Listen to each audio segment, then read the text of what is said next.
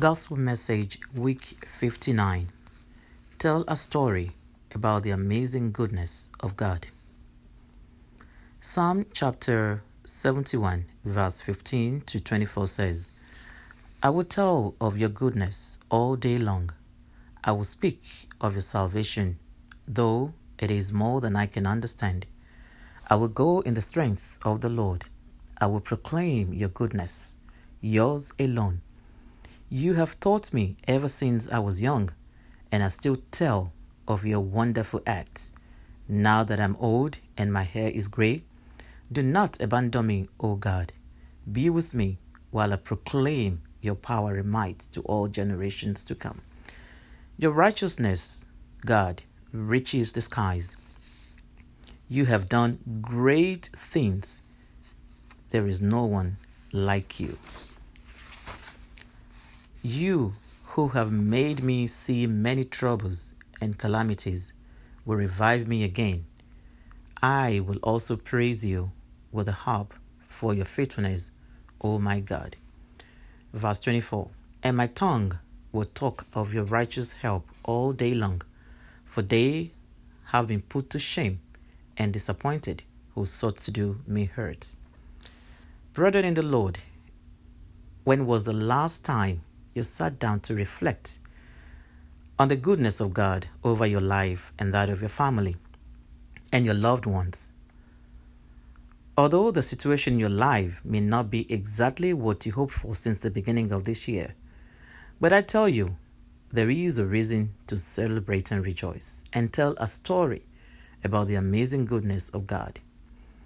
If you look around you, you realize that there are thousands of people out there who would love or would be willing to trade places with you today.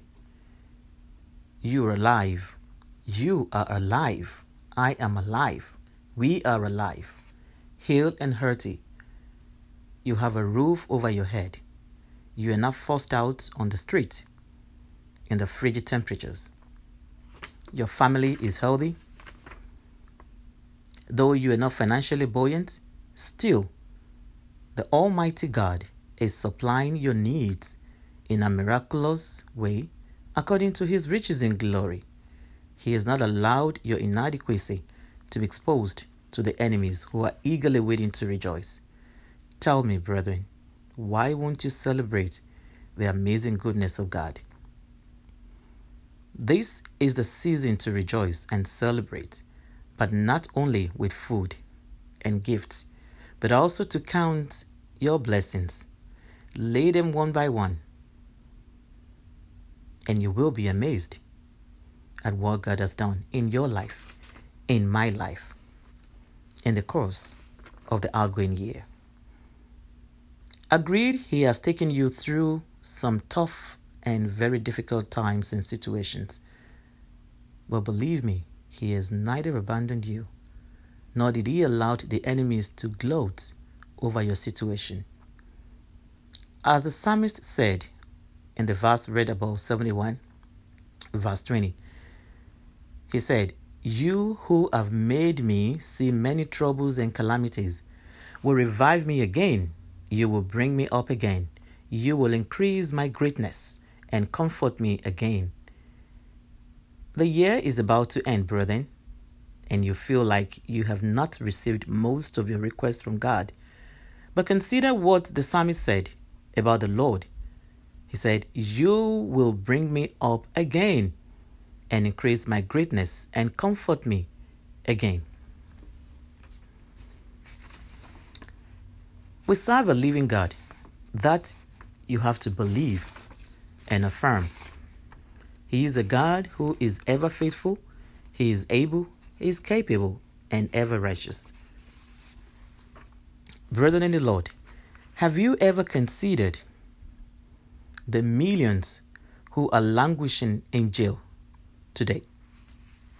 Have you ever considered millions who are ravaging in the pit of hopelessness? Have you ever for once considered the millions who are being dumped into mass graves? All over the world.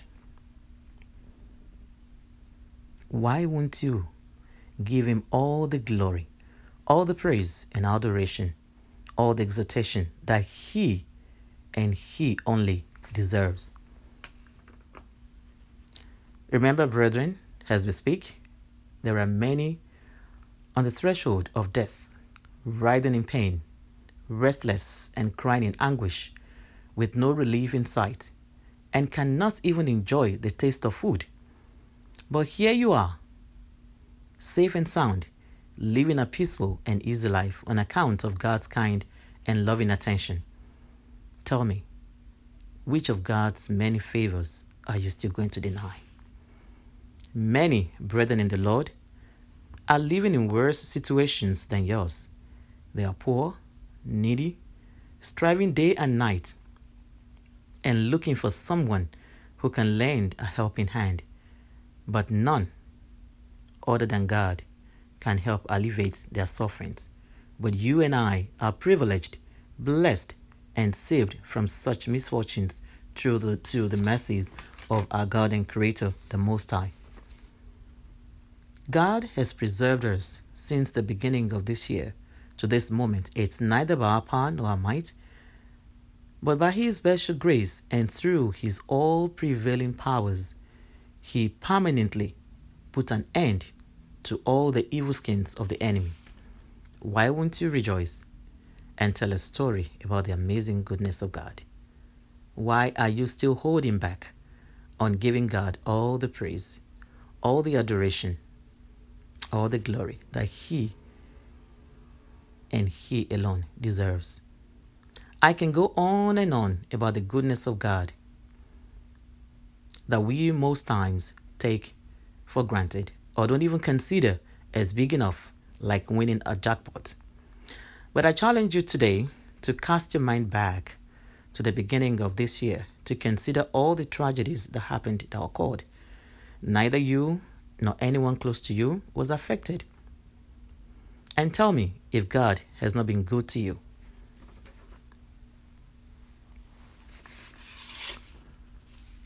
David said in Psalm chapter 66, I think uh, verse 16, verses 16 and 17, Come and hear, all ye that fear God.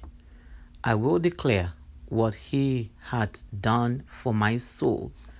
I cried unto him with my mouth, and he was exalted with my tongue. What a great testimony! This was a man who went through a lot of troubles, but he said, God brought me out and he comforted me. And so he is declaring the goodness of God in his life. We all have been through several situations in our lives, but with God on our side, we were able to pull through. We can be victors, we can be conquerors, unless by the special grace of God. Without God on our side, we cannot, and we are hopeless.